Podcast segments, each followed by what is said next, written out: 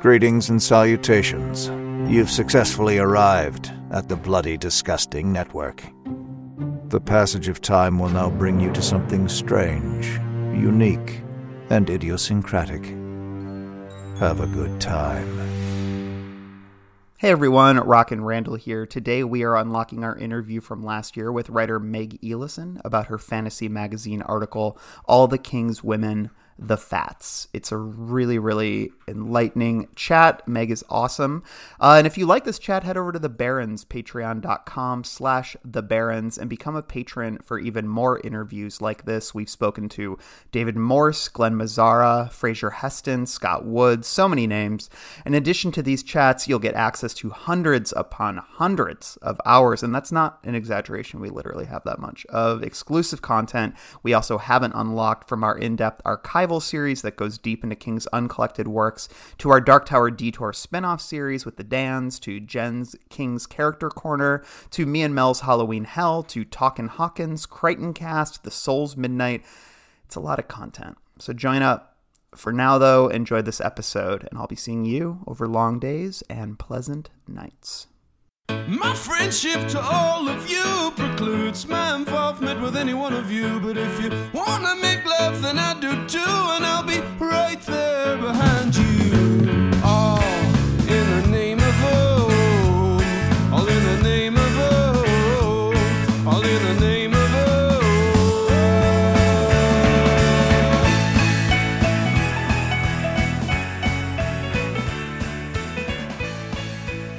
Hey everyone, Rockin' Randall here. Today we've got author and critic Meg Elison on the pod to expound upon a recent essay they wrote in Fantasy Magazine called The Fats. It's part of an ongoing series uh, called All the King's Women, and it confronts boldly something we've discussed often on this podcast that there's something nasty about the way King writes fat characters. We'll link to it in the bio. I really love this conversation, which isn't a takedown of any kind, but rather a good faith effort to recognize and reckon with an uncomfortable pattern that courses through so many stories that we love. I hope you dig it.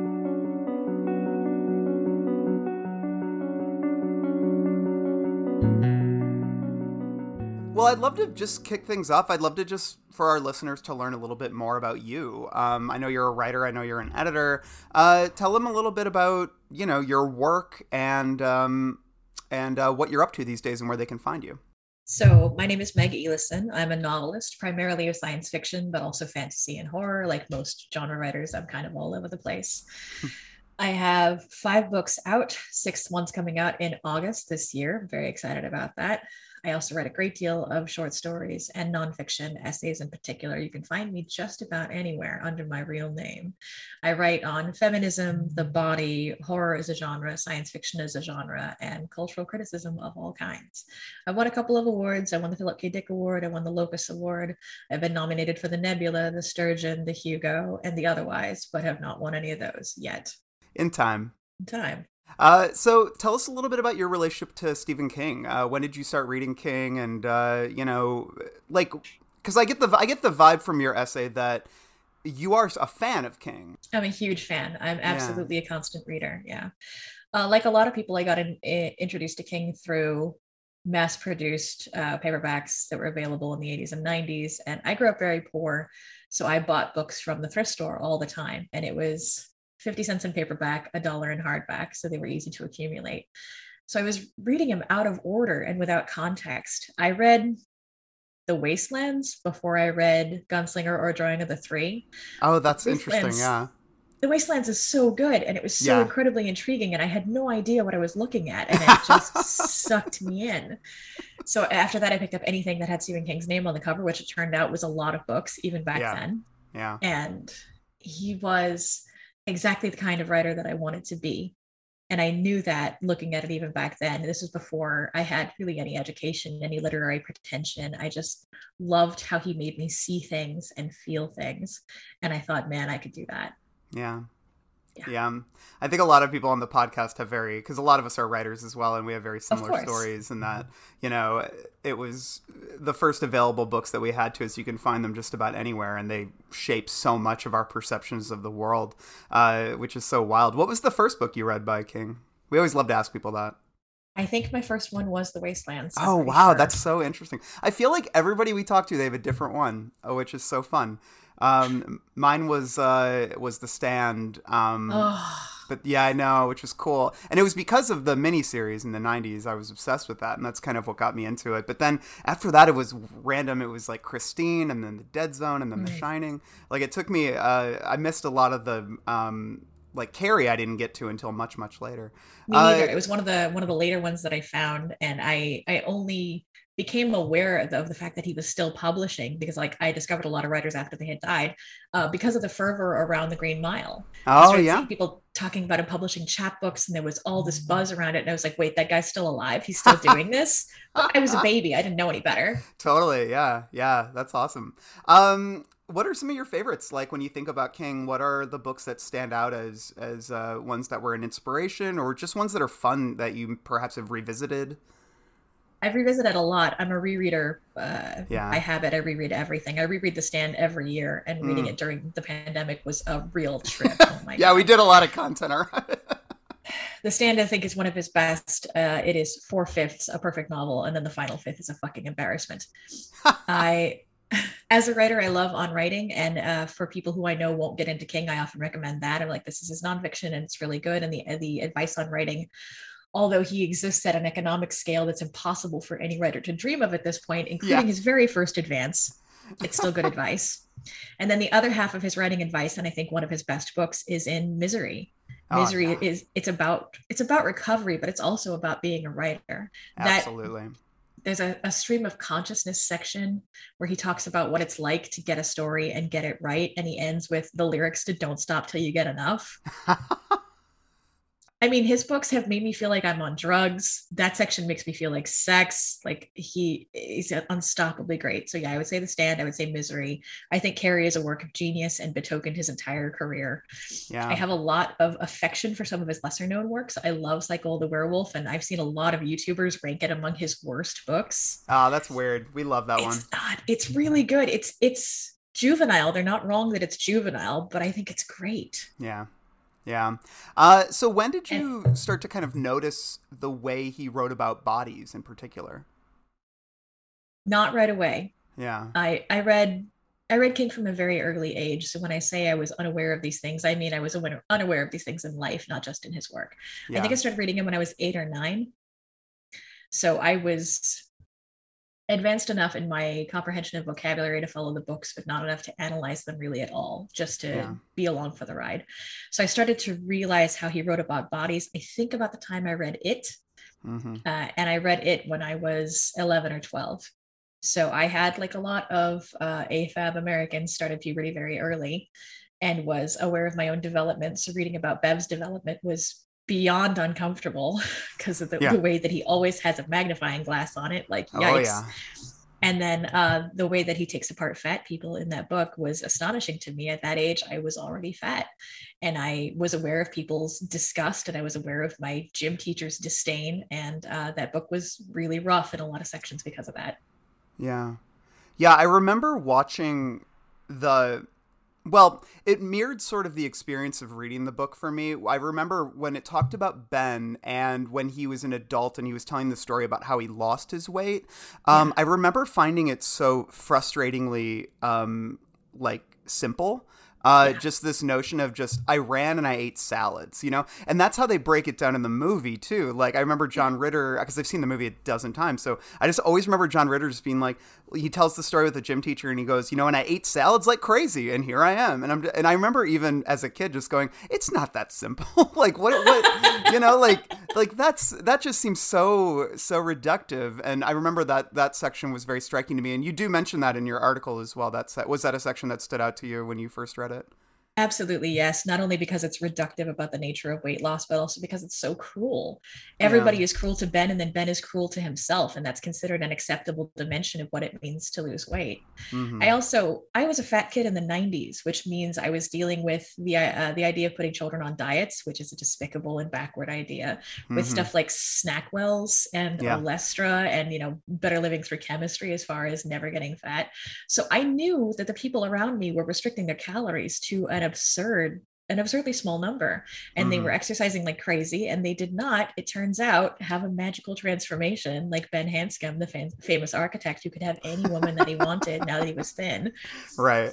So it was just it was cognitive dissonance for me to see that a writer who was so smart who obviously understood so much about human nature who i admired so much could just be so off the mark on this particular thing yeah, yeah. So, what was it that spurred you to write this piece uh, now in in you know 2021? I've been re-examining my relationship to King's work as his work goes through this renaissance. It's not common for a writer who was, you know, in his heyday in the 80s and 90s to all of a sudden get all of these new adaptations and all of this new uh, attention. It's been yeah. really interesting to see, you know, Castle Rock as a series come together for the remake of It to come together, for him to go back into screenwriting and with Lisey's story, especially after the, the failures in his career for screenwriting. Like they can't stop this guy. So since it's everywhere again, and since he's still alive and still producing as a living author, I examine my work in the context of the authors who made me who I am. And looking at King was really hard. Yeah. I loved him and I loved his work like I love no other author. And I realized that I had not examined what was problematic or what was less than great in it because of those feelings. Right. So it was it, it, was a task to engage critically with work that I, I held above reproach for a long time that I just didn't think about. Like there are so many concepts that I I know that I received as part of my education, both formally and informally, that I just didn't apply so looking back and seeing how racist his work is, how complex his relationship to women is, how awful he is about the body was eye opening. Yeah. And so you published this with Fantasy Magazine. Um, mm-hmm. What what made you choose them in particular as the sort of vessel for this uh, piece? I had submitted it to several other genre magazines first, and they found that its tone was too argumentative and too critical of a living mm. writer, which mm. is touchy territory for a lot yeah. of places. Yeah. Yeah. Um, I mean, I am the sound of flies bu- buzzing above shit to Stephen King. He's never going to notice my criticism. They needn't worry that they're going to incur his wrath. I know that he seeks out criticism of himself, but honestly, it's not going to happen. Sure. So I wasn't entirely sure what they were worried about, but it is, of course, their discretion to decide what to accept or reject. And I worked with the editor at Fantasy Magazine, who was very interested in its tone and thought that it was thought provoking rather than needlessly attacking. And uh, they gave me the opportunity to run long and it does run long. That essay is probably twice as long as most of the nonfiction that that magazine publishes. Mm-hmm. and i had people on twitter telling me what about this? What about this? Did you forget about this character? What about the thinner? And First of all, you can't name you can't do them all. As if I had done them all, this, this, would be yeah. a thesis. This would be ten thousand fucking words long. Yeah. And second of all, uh, there are a lot of issues with Stephen King's treatment of the body that are primarily racist, and it's not my fucking lane. Somebody who's Roma should take him apart on Thinner. It's not going to be me. Sure, I stuck yeah. with him. Yeah, I stuck with him where I knew I could stick with him. Yeah, yeah, that's interesting, and and I, I think it's interesting you bring up the sort of resistance to it as a living writer. Um, because this is something, I mean, God, since I feel like Carrie, this is just something that's kind of surfaced organically on our podcast since the early days, is, you know, because I think our thrust from the beginning of the podcast was not to just be a fan cast. Like we all, everyone on it grew up being Stephen King obsessives, but we all understood like that there's a lot to criticize here, and that's almost you know part of the fun of King to some degree is because he he seems less fussy about his writing um, and uh, than other writers, and so there's all these like weird little avenues he'll go down, and sometimes it's fun to explore them, and sometimes it just gets kind of sad, which I think was the way that he wrote so grotesquely about various bodies, uh, but specifically fat bodies, and um, and so yeah, when your article came out, I was like, I'm surprised this sort of thing hadn't come out sooner. I'd seen a few people on Twitter talk sure. of, you know, maybe make mention of it, or and when I was doing some research for this interview, I, you know, I was looking back through Reddit and things like that, and there's always been threads here and there and and things, yeah. but very few bigger publications um, or writers have really tackled this topic. Um, and do you think it comes from that fear of of Stephen King being somebody who is really online and really powerful? I do think that that's part of it. I think that he is powerful, he is established and well known, and nobody wants to run afoul of somebody who's a, a, name that big in the business. It's also it's bad form as a writer. Like I'm very familiar with how distasteful sure. it is to get tagged in bad reviews or for people to drag you into arguments about your work that have nothing to do with you. It's just what they see in the work.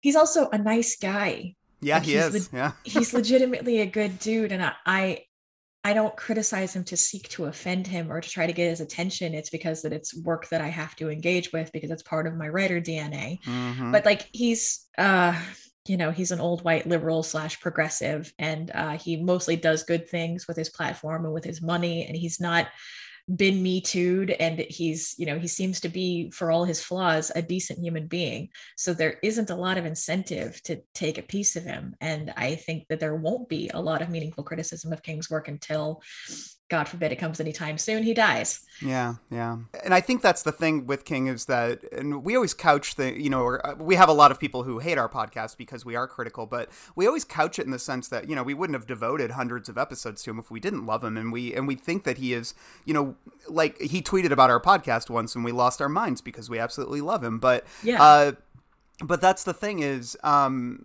is, there's almost an obliviousness, I think, to because he writes so much. When he does veer into these areas uh, that do come across as cruel, it, it it's it's it just never seems like it comes from a place of maliciousness from him um, and i think that's you know that that's sort of the the tension i think with him is that he does seem great but then you read certain things and i mean and there has been and i want to talk to you about this in a little bit more but there has been some awareness and development in his later work versus how he treats things like race and misogyny and things Definitely, of that yes. nature but um, as we talked about in our billy summers episode and in our later episode i believe like uh, when it comes to his sort of uh, his approach approach to writing about bodies that's never really changed. He has not moved at all. I would say that he's heard the criticism that people have made about his magical Negro characters or about his uh, his really skewed view on disability and often his exploitation of disability for um, a, a metaphor for something supernatural. Sure. But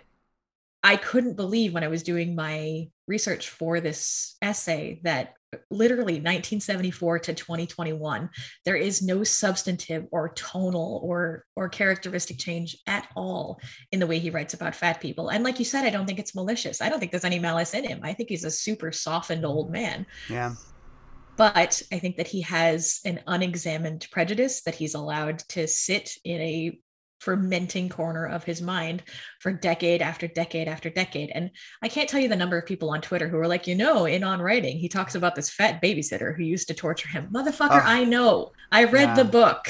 Yeah, yeah. If all of us had our unprocessed trauma about who was mean to us when we were children just simmering in the back of our fucking fiction, first of all, every woman writer would be burned at the stake for what truths we tell about men. Second sure. of all, grow up, move on, learn something new. Every yeah. fat woman in the world is not your mean babysitter, Steve. I know. Um, one thing I thought was was compelling in your article is you you cited like he used the same description to describe two different uh, fat characters in two different stories, and yeah. so and that made me think about how there's almost something predictable about the way he treats his fat characters. I mean, I think oh, we've oh, yeah. talked about on the pod like when one enters the scene, there's almost this dread. It's like, oh, he's gonna there's beats. There's a gonna, series yeah, of beats. He's gonna go ham here. I was gonna ask you like, what are uh, some of the patterns that you that you see in terms of how he does describe these characters? Once a fat character is introduced, especially if the character is a woman, but uh, if there is feminizing fat to a male character also, the person will be either weak or malicious or both. The person will have grotesque personal habits. They will be unclean in some way. They will be unsightly in some way. They will open their mouths in a, a, helplessly cruel or a thoughtless way, almost entirely. They'll be clumsy physically. There will be at least one extremely cruel descriptor of the body, swelling coma like like waves being a, an example that he spread out across multiple decades, which is incredible. And then he will mention that they're going to die. Yeah. There's a cardiac event somewhere in the future. There's a clogged artery. They're digging their grave with a knife and fork. It's death fats all over. And that happens no matter whether the character is absolutely central, Harold Emery Lauder, or absolutely tertiary, the nameless fat woman in Billy Summers. Right, right. Yeah. And um, have you I believe in the intro to uh, thinner, he talks about his own experience where he felt like he was too heavy, and the book yes. was in some ways inspired by that. Um, do you think that his own personal fears about his own weight or his own insecurities have fed into this? Absolutely, yes. I think that most fat hate is internalized phobia. It's the the fear that you will lose control of your body that it will betray you that it will give away your position to people who simply observe you on the street. That's uh, a real anxiety for most americans and most people in the world. I also frankly i saw a lot of photos of him and tabitha on their anniversary and i realized that tabitha is not a small woman and never has been. Yeah. and i wonder if they seem to have had a long fruitful meaningful marriage that i'm sure is rooted in mutual respect and also a lot of male authors have a habit of sublimating or or externalizing their feelings about their wives' bodies uh, elsewhere. And I yeah. do wonder if that, or his mother, Ruth, also not a small woman. He may just be working that out like Joss Whedon is in the goddamn New York Times. Oh boy, that interview. Um, uh, you also point out in your piece, and you know, obviously, I encourage everybody to go read it. Um, but but you point out in your piece uh, that there's sort of a gendered quality to the way he writes about it. Um, could you elaborate on that a little bit? I thought that was one of the more interesting parts of the piece. So initially, the series of essays that I've been writing, two of which have been published by Fantasy Magazine, is called "All the King's Women," and yeah. I wanted to focus on the way that he writes women characters, which I think is really complex and sometimes incredibly liberating and rewarding. I think Dolores Claiborne is, is a fantastic female character. I think uh, Franny from The Stand is an excellent yeah. female character. And then sometimes they're just awful. And some of the most awful characters that he writes who are women are women who are fat. Yeah. So I, I looked hard at the relationship between gender and weight loss, specifically looking at fat characters like Harold Lauder or like some of the smaller characters, but men who are fat in Stephen King's stories and novels are typically either irredeemable and put aside by the narrative, or they get skinny and they get redeemed through that yeah. process of weight loss, which is a valorizing process. Uh, Harold Lauder being an example, and Ben Hanscom being another. There are no women in Stephen King stories who achieve valor in this way. They are not permitted to lose weight and become good. They stay fat, they get fatter, and it is their only defining quality. Yeah. I found that very interesting. Yeah. What other areas of King have you been exploring um, in sort of this uh, ongoing column? I looked at the identity of Beverly Marsh in it as the object of desire, as an object of sexuality, even as a barely pubescent child. I looked at the way she kind of gets robbed of agency, both in the novel and in both movie adaptations, because she's kind of Princess Peached all over the place, even though she's the group's marksman. Yeah. I looked at the way he cheapens the experience of female characters by defining them through domestic violence, which I know is something he also has personal experience with, but mm-hmm.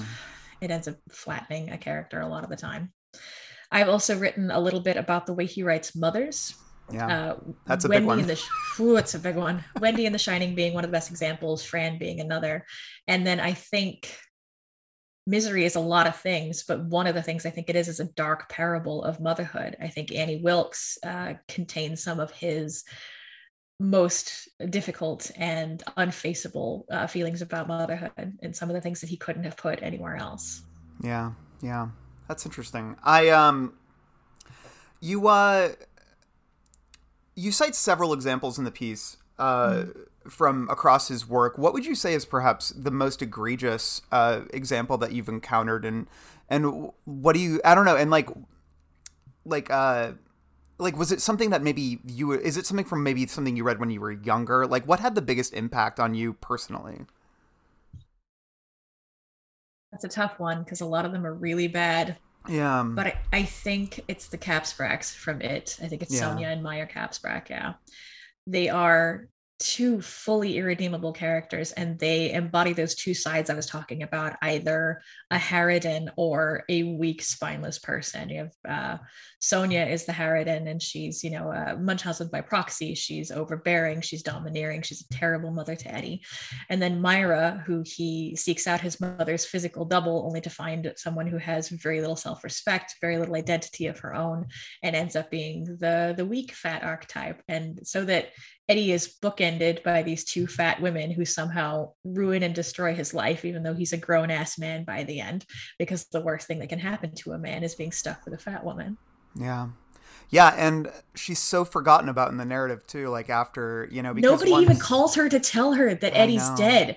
Eddie I has a fucking widow, and no one mentions it. There's all No these, there's all this cares. denouement in that book. There's all those phone conversations where like, are we forgetting each other? Did the magic really happen? How's your wife, Bill? Who the fuck called Eddie's wife? Nobody. That's who. Well, because she's not a real character, right? She was just there to sort of yeah. represent something. Yeah. Just to Which is- remind us that Eddie married his mother and that he had to get out. I know it's very frustrating.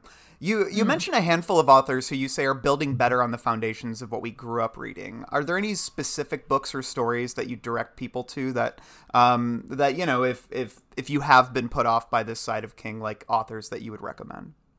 I have an advanced reader copy right here of a book that I'm so in love with. It's called The Supervillain's Guide to Being a Fat Kid by Matt Wallace. Okay. Uh, Matt, Matt Wallace is a spectacular writer and he writes a lot of uh, middle grade as well as adult fiction, but he is a big dude. He used to be a professional wrestler Oh, and he writes about fat people and, and people who are outsized to expectations and unruly bodies in a beautiful way. And the Supervillain's Guide to Being a Fat Kid specifically has like a, a fat kid makeover sequence that I think is going to benefit a lot of fat kids when they read it, when they think about it's hard to be a person.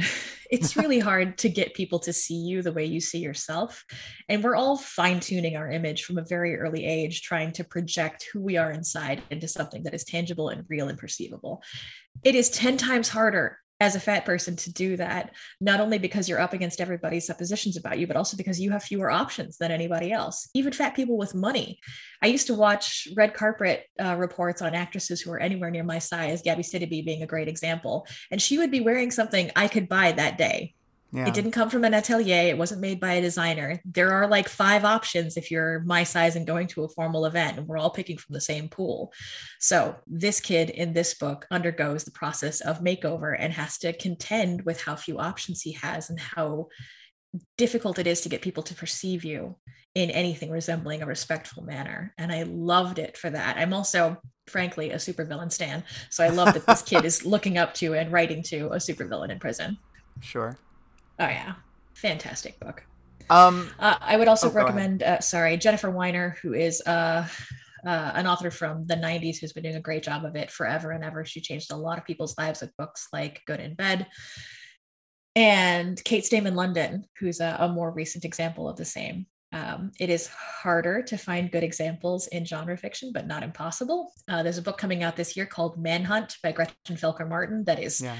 splatterpunk post-apocalyptic. I got to read an advanced copy. It ruined me. I was howling at it. I took pictures of the pages to send to my friends. It is like nothing else i've ever read i say this as a person who wrote a book about a gendered apocalypse her book beats up my book for its fucking lunch money.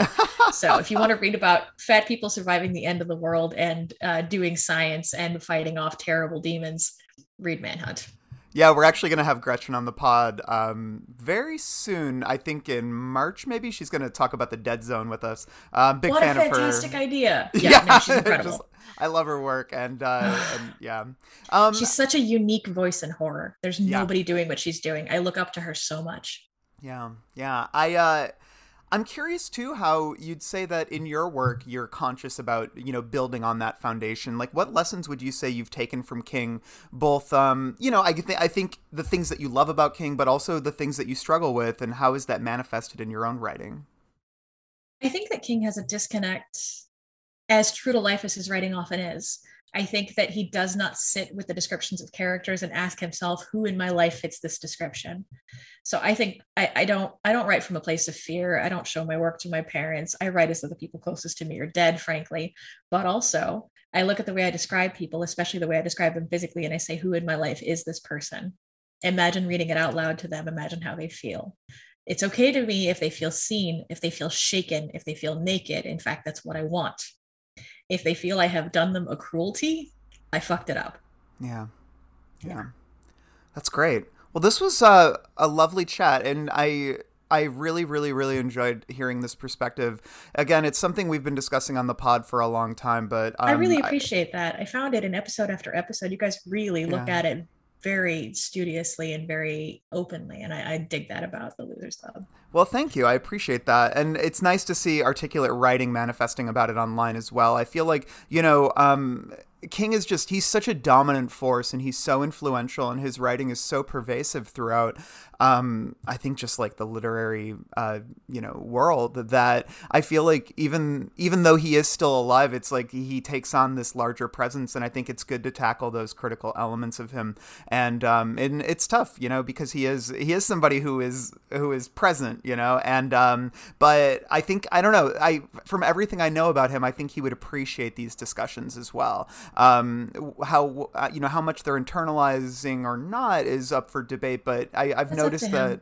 Yeah, yeah, yeah. Although I will say, um, when I used to work at the AV Club, he he tweeted, he subtweeted us because uh, we didn't give Doctor Sleep a good review, and I was really mad about that because I'm just like, come on, man, I just reviewed the Institute and gave it a B plus. So, um, no, that's so the thing. I got a bunch of feedback from people who are like, "You don't understand King. You don't get it. You're not a you're not a real oh, yeah, King fan." And like, I'm not having this fight with you. Yeah, she's showing uh, me her tattoo. Um, I have the tattoo of ka as a wheel, which uh, I think it. if you're on any Stephen King sub this uh, subreddit or, or, forum, you know it. Uh, yeah. I promise you, I've done the reading. I, I, I did not come to to destroy his reputation. I came to look at it honestly, which as a writer is what I want and how I want to be respected, and I'm paying him the same respect. Exactly. I mean, I think it en- I think it enriches the the experience of of engaging with the literary work when you look at it from all sides, which is really how we try to approach him on this podcast. And um and and yeah, your voice has been wonderful. And yeah, maybe we could get you back on sometime to just talk King in general. Um, that would be awesome because this has been I lovely. would be honored. Yeah. Thank so thank you so much. And um, yeah, where can people find you online if they want to follow you?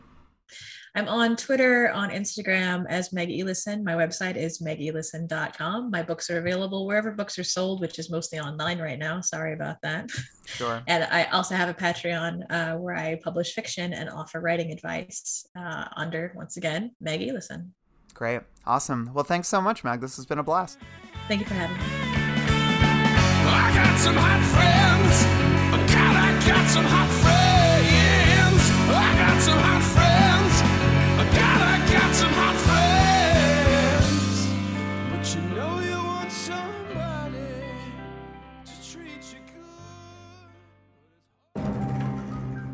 This is the end of our show.